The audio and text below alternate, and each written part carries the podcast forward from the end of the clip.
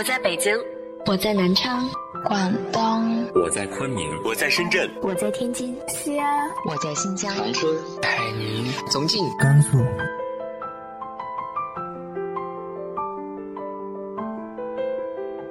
这里是 FM 幺八零八四，昨天的你的现在的未来，我是主播背着吉他的蝙蝠女侠。无论你在哪儿，这里都有我的温暖等你。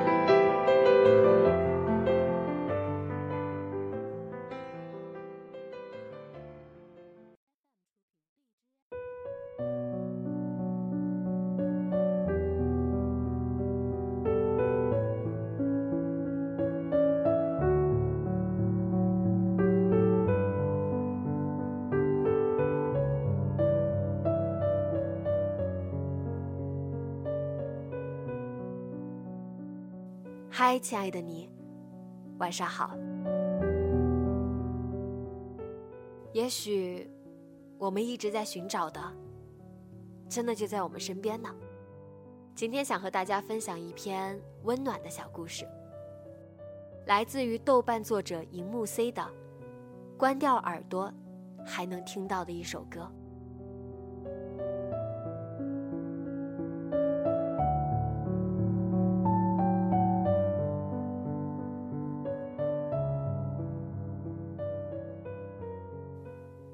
十二岁那年，我耳聋了，因为耳朵感染没来得及治疗，耳朵基本听不到什么声音，只有浑浊不清的呜呜低鸣声，戴了助听器也无济于事。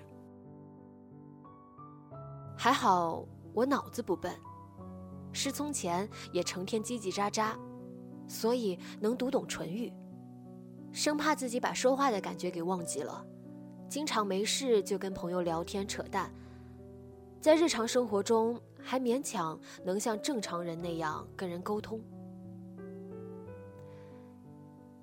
小雨跟我从小就在一个巷子里长大，他成天大大咧咧，也就只在我刚耳聋的那段时间觉得我可怜，对我好一些，难得会主动分给我棒棒冰。不过很快。他就觉得我并没有他预想的可怜，反而更受宠了，也更受邻居照顾，就开始捉弄我，每次都会在我背后说我根本听不到的坏话。看着旁边的人都在笑，我一回头，他就停下来做鬼脸，幼稚的不行。别看他现在这么敌对我，曾经他还拉我一起玩过家家，他弟弟当儿子。我俩是爸妈，他就成天指挥他跑腿、买棒棒冰什么的，不听话就凶他，强势的不行。等上了小学，我也成了熊孩子，因为玩过家家被同学发现，嘲笑的不行，我就当着他们的面把过家家的那些玩具都给踩坏了，刚好旁边有狗屎，就扔在上面。他更拽，拿起玩具铲把狗屎铲起来，抓住我的后背，扯开衣服倒了进去，然后就跑走了。我们之间的恩怨就此拉开序幕。今天他把我的单车轮胎放气，明天我就在他小花盆里种的草莓上放毛毛虫，一见面就翻白眼儿，上下学路上也要隔开十米的安全距离。直到我耳聋之后，这个距离才慢慢缩短、消失掉。家里人想过把我送到特殊学校，但我很坚持不想去。虽然我很努力的弥补听觉上的缺失，在学习中还是遇到不少困难，尤其是一些新术语不知道怎么念。有新老师不知道我的情况。把我叫起来回答问题的时候，我把一个数字符号念成了不知道什么发音，搞得哄堂大笑。我脸皮再厚也抵不住这样一次次的削薄。小雨就更不必说了，抓住这个笑柄就狂笑，还想让我再念一遍。你这个笨蛋！小雨掏出书包里的纸笔，拍了下我的脑袋，说：“应该这么念，看着。”他先是用了拼音标注，之后又改成汉字标注，还不行，又加上方言的发音标注，总算让我把发音给说标准了。之后，他又开始教我最头疼的英语。别以为他心肠好，不过是特别享受我说错之后拍我脑袋，同时还能说我笨蛋的感觉。幸运的是，他数学差，我呢刚好成绩特好，所以我也有反击的时候，还要一样动作、一样力度的拍他脑袋，说他傻瓜。我们这个小巷都是老房子。头顶上的电线没有规整过，我们小孩也不怕，想着大人比我们高，要电先电他们。结果谁能想到，有一天我冲进家门，正要拿球去踢的时候，手居然碰到了掉落的电线，瞬间电流贯穿全身，好像眼睛里突然出现了闪电，瞬间麻痹，失去了意识。还好，抢救及时，我的身体并无大碍。醒来时，大人们才意识到电线老化的严重性，再不管，火灾都有可能发生。这种觉悟是很好，可为什么非得要我被电了之后才肯动手呢？我向大人们抱怨着，不过小雨这一次一反常态，居然没有笑我笨蛋。反而觉得怪怪的，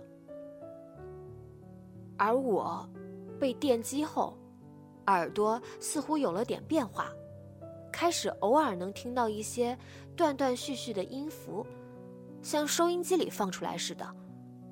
但其他人并没有听到这样的声音，都说我是幻听了。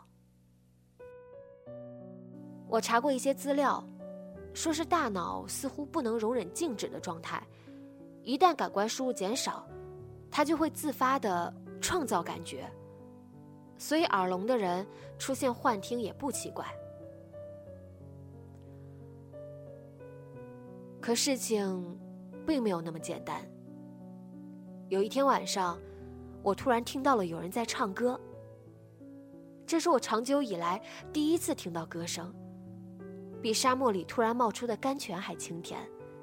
像春风把花朵吹开，把干枯的柳树吹满朦胧青葱一样。我捏了捏自己的嘴巴，并不是在做梦，我真的听到了歌声。那旋律很轻快，似曾相识，却一时想不起是什么歌。是一个女生在唱，声音甜美的像第一次吃的奶酪一样。回味无穷。我从房间冲了出去，想寻找歌声的来源，但很快，歌声就消失了。一切又恢复呜呜的低鸣声。这时，我看到角落里蹲着一个熟悉的人影。哎，你刚听到有人唱歌吗？他摇了摇头，但脸还是朝着墙，手来回动着。是一个女生唱的，我居然能听到！滚开！我现在没有心情。小雨站起来，回过头冲着我喊道：“他的眼圈红红的，还隐约能看见一些泪痕。嘴角上的巧克力还没有抹掉，还在脸上抹了几道巧克力画的线。”脚下还有被揉虐的巧克力包装盒。我被他的声音吓得赶紧忍住都要喷出来的嘲笑，因为没忍住的话，恐怕就要挨一顿暴揍了。从来没见过他那种神态，一点都不敢招惹，赶紧滚回房间。没想到第二天他又生龙活虎起来，好像昨晚的事情没发生过一样。我一打听才知道，原来他昨晚表白被拒，精心准备的巧克力也没送出去，结果今天揍了那个男生一顿，现在心情就好了。想恋爱的女生果然很可怕。我等他缓了好几天，才敢小心翼翼的在帮他写完数学作业后，问他那天晚上的情况。我真没听到什么歌声，你不是又幻听了吧？那声音真的很真实，不像是我脑子里冒出来的。那你哼一哼当时听到的声音呢？我凭着印象哼了起来，自己听不见，也不知道哼的对不对。他疑问道：“这旋律怎么有点熟悉呢？是吧？我也觉得。你能不能再仔细回想一下？其他声音我都听不到。”唯独这歌声，肯定对我来说有着重要的意义。我好像想到了什么。过，你说这天气怎么那么热？好想每天都吃冰淇淋呢。我请一个礼拜，两个礼拜，行。不过得真是有用的情报才行。成交。你知道你家后面那个高档公寓楼上住着一个隔壁班的女生，叫刘希。听说她最近在练声乐。真的吗？你跟他熟吗？这一下勾起了我的好奇。嗯，不认识。他才刚转学过来多久？不过听说他挺高冷的，跟班里的女生也不怎么合群。男生们倒是挺喜欢他的，哎，人长得好看就可以只负责收巧克力，心塞。那你觉得他喜欢什么样的巧克力？滚！第二天放学，我就在学校门口等着刘希，以刚好回家同路为由跟他搭讪，结果只等到小雨的嘲笑：“笨蛋。”人家是他爸来接上下学的。第三天，我拿着数学笔记徘徊在班门口，想看看有没有机会以教数学的借口跟刘希搭讪。结果又等到小雨的嘲笑：“笨蛋，人家数学比你厉害，好吧？那那我去请教他数学问题行不行？那你可得表现的再笨一点哦，笨蛋。”那也比你这个数学傻瓜要好。滚，赶紧给我买冰淇淋去。我俩吃着冰淇淋，他又突然想到了什么。我还有个情报，想不想买？说。那再加一个礼拜草莓味的。他吞下最后一口冰淇淋，满足的说道。我想了想，点了下头。大不了自己就不吃了。这周是他们小组值日，他每天早上要负责打扫校门旁边那块草坪。你是说，我提前去弄乱一点，让他打扫久一点，我就可以多聊会儿？对对对，你这个笨蛋！第二天。我如愿以偿的，终于能跟刘希单独聊天了。可他说话的声音，我一点也听不到，只能读懂唇语。听说你在练声乐，能不能表演一下，唱几句？不行，我唱的不行，就唱一句好不好？不好。我要继续打扫了，好吧。我说着，就把刚喝完的牛奶盒子扔在他扫帚旁边。而这一幕刚好被小雨看到。你又不是他亲戚，不是他家长的朋友，你有什么资格要求人家表演啊？他吃着我的冰淇淋，还不忘笑我。我这不是急着想听到那个歌声吗？你说，他平时是在哪练歌的？怎么就那天晚上我才听到？再加一个礼拜芒果味的，我就去打听。吃不起了，我的零花钱都快用光了。算了，我还是自己去吧。大不了跟他交往，总应该能听到了吧？就你这熊样！小雨听了笑个不停。我不管，我决定靠自己的力量去追求刘希。相信，如果他的声音能穿透进我聋掉荒废的耳朵里，那么。他肯定也能走进我的心里。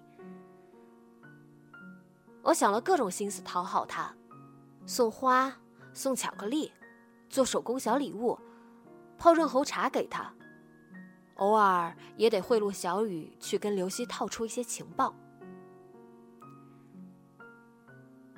在我的坚持不懈下，刘希总算对我放下了防备，周末也答应出来约会。不过，一提到唱歌，还是免不了害羞不肯唱。于是，我变得更主动，牵他的手，摸他的头，把偶像剧里学到的都用在他身上，并且精心准备了一个现在看来烂俗的不行的表白。我在脸盆里摆了个心形的蜡烛，特意用煮水给固定住。端到他在楼上房间里能看到的地方。做我女朋友好吗？他刚从楼上跑下来，喘着气，脸红红的。我端起蜡烛盆，凑过去再一次问他：“做我女朋友好吗？”他终于点了点头。我把脸盆放下，郑重的牵着他的手。问他：“那我现在作为你的男朋友，你可以答应我一个小小的要求吗？”他害羞的点了点头，把眼睛闭上，嘴唇微微扬起一点。你能给我唱首歌吗？刘希睁开眼，略带失望的叹了口气：“好吧。”他清了清嗓子，开始唱起歌来。可期待了很久的歌声还是没有出现。我只看到他的嘴唇不停的动。看他认真的样子，应该还是挺好听的。也许是歌没选对。我有点焦虑的问道：“换一首歌行吗？”他换了一首歌，还是不行。再换还是一样，一次次被我打断，他显得有点不耐烦了。你知道这首歌是什么吗？我给他哼了那个模糊的旋律。他摇了摇头。那算了，时间也不早了，你先回去休息吧。我拿起脸盆，把蜡烛一一吹灭，世界恢复了安静。不再有热血的翻涌和期盼，也许真的只是幻听而已。在我没注意的几天，小雨居然也谈到了男朋友，一个蛮帅的，比我们大一届的学长。一见面就给我秀恩爱，我当然也不甘示弱，牵着刘希的手，像荡秋千似的，大幅度来回晃，让小雨看清楚一些。反省一下之前的嘲笑。圣诞前夜那天，我们各自准备了圣诞礼物，约好一起去广场那里等天气预报说的初雪。我和刘希早早就到了，在小雨面前卿卿我我，让她浑身难受的离开去找她男朋友。唱诗班的小孩也来到了广场，唱着圣诞颂歌。让我回想我在那个年纪的声音，好奇现在的声音会是怎样的，成年后的声音又会是怎样的呢？刘希说，他也会唱，就拉着我跟在唱诗班的后面唱了起来。我还是什么也没有听到。可没想到，突然那个熟悉的歌声从广场的另一边，悠扬细腻的传进我的耳朵。可刘希还握着我的手，轻轻的斜靠在我的肩上。我上个厕所行吗？突然有点肚子疼。刘希停下来，把我的手松开，看着我跑远。我循着歌声在热闹的广场中摸索着前进。声音越来越大，我兴奋不已，仿佛是困在玻璃罩里很久的蝴蝶，终于逃了出来，飞向春天里开的最早的那朵花。可声音还是突然停了，我陷入茫然，把声音全吃掉的玻璃罩再次把我关了起来。除了唱诗班，你刚才有听到什么歌声吗？我走回去问刘希：“这广场人挺多的，我刚路过一个戴耳机瞎唱的，那边有卖唱的，吵死了。还有人在那唱生日歌。哎，你肚子不疼了？”我点了点头。小雨和她男朋友还没来，不知道呢，不等他们了吧？第二天，我看到小雨眼圈又黑又红，不敢问她。从别人的八卦中，我才得知，原来小雨男朋友是个渣男，同时有至少三个女朋友。昨晚被小雨逮个正着，看样子半夜没少哭。傻瓜，你要吃冰淇淋吗？给我滚！小雨瞪着我说道。去买，赶紧的。日子很快过去，上初三时，刘希不得不跟着家人转学去了另一个地方。我和他的关系也就此断掉、淡去。为了考个好高中，我和小雨这个傻瓜互相扶持，互相提醒各自在弱科中有多笨。偶尔。我能听到那个熟悉的歌声，可我总是找不到。即使我跑再快，还是会消失。就默认了，只是自己的幻听，不去打扰。歌声反而持续更长时间。那个歌声，像是上天补偿的礼物，会在我陷入困惑不安的时候出现。给我一种莫名的安慰。我查过资料，也有像我这样耳聋之后听到歌声的人。科学家猜测，人的大脑在经过强电流等刺激下，会让某些脑区的连接更紧密，加工旋律和音调的高级脑区会相互对话。由于听力严重受损，这些对话并没有受到进入两耳的真实声音的约束。出现歌声的幻听，很有可能是大脑对于某种特定的外界声音的最佳猜测。也就是说，不全是幻听，是在某种声音的基础上，大脑加工成了音乐，而且很有可能是跟特定的记忆有关。我仔细回想那个熟悉的歌声，看到路过的洒水车的瞬间。记忆中洒水车的声音，在我脑海里激荡起来。我就说为什么似曾相识，原来是洒水车放的音乐，那首轻快的儿歌。可为什么，偏偏是洒水车的音乐呢？我想不明白。每次我跟小雨说起这件事的时候，他就显得闷闷不乐。在我逼问下，终于承认。当时是因为他去我家拿撑衣杆的时候，可能不小心刮掉了什么。他家的坏了，急着要用，就没注意。结果他赶回去看时，我已经被电晕了。还是他第一时间发现，进行抢救的。你是不是对我人工呼吸了？胡说八道什么呢？我就说我怎么感觉，当时有人在偷偷亲我。原来我的初吻都被你给夺走了。我一脸嫌弃的说道。你说反了吧？明明是我的初吻被你这个笨蛋夺走了。后来，我和小雨考上了同一个高中，居然还被分在一个班，继续嬉笑打闹的日子。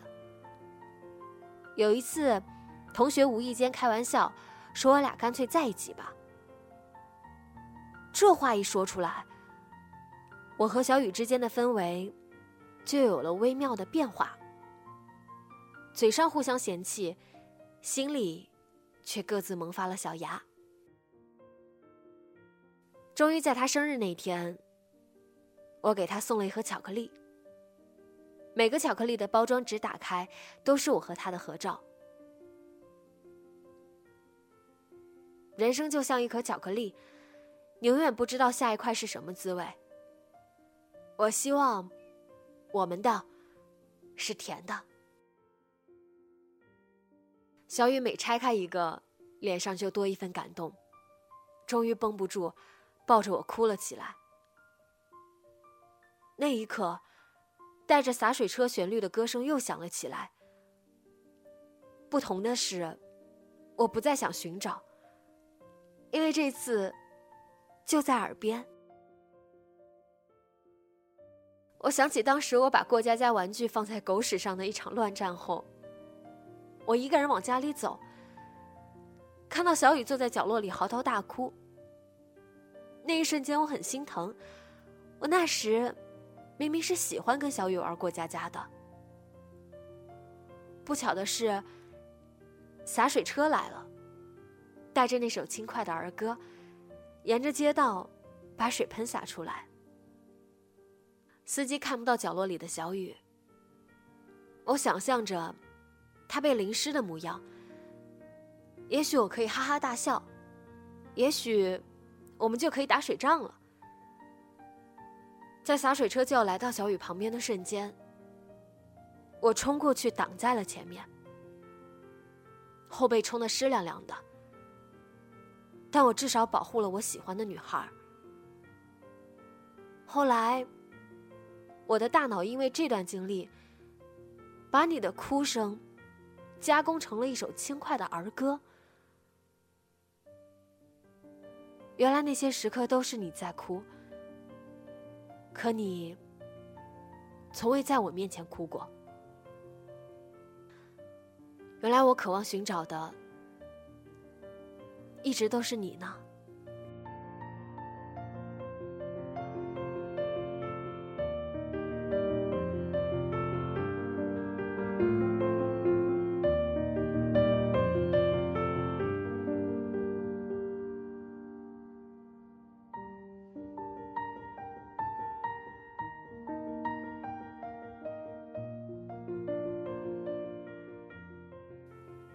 有没有什么印象深刻的儿时回忆呢？直接在节目下方留言分享给我吧。今天的节目就到这里，节目原文和封面请关注微信公众号“背着吉他的蝙蝠女侠”。电台和主播相关，请关注新浪微博“背着吉他的蝙蝠女侠”。今晚做个好梦，晚安。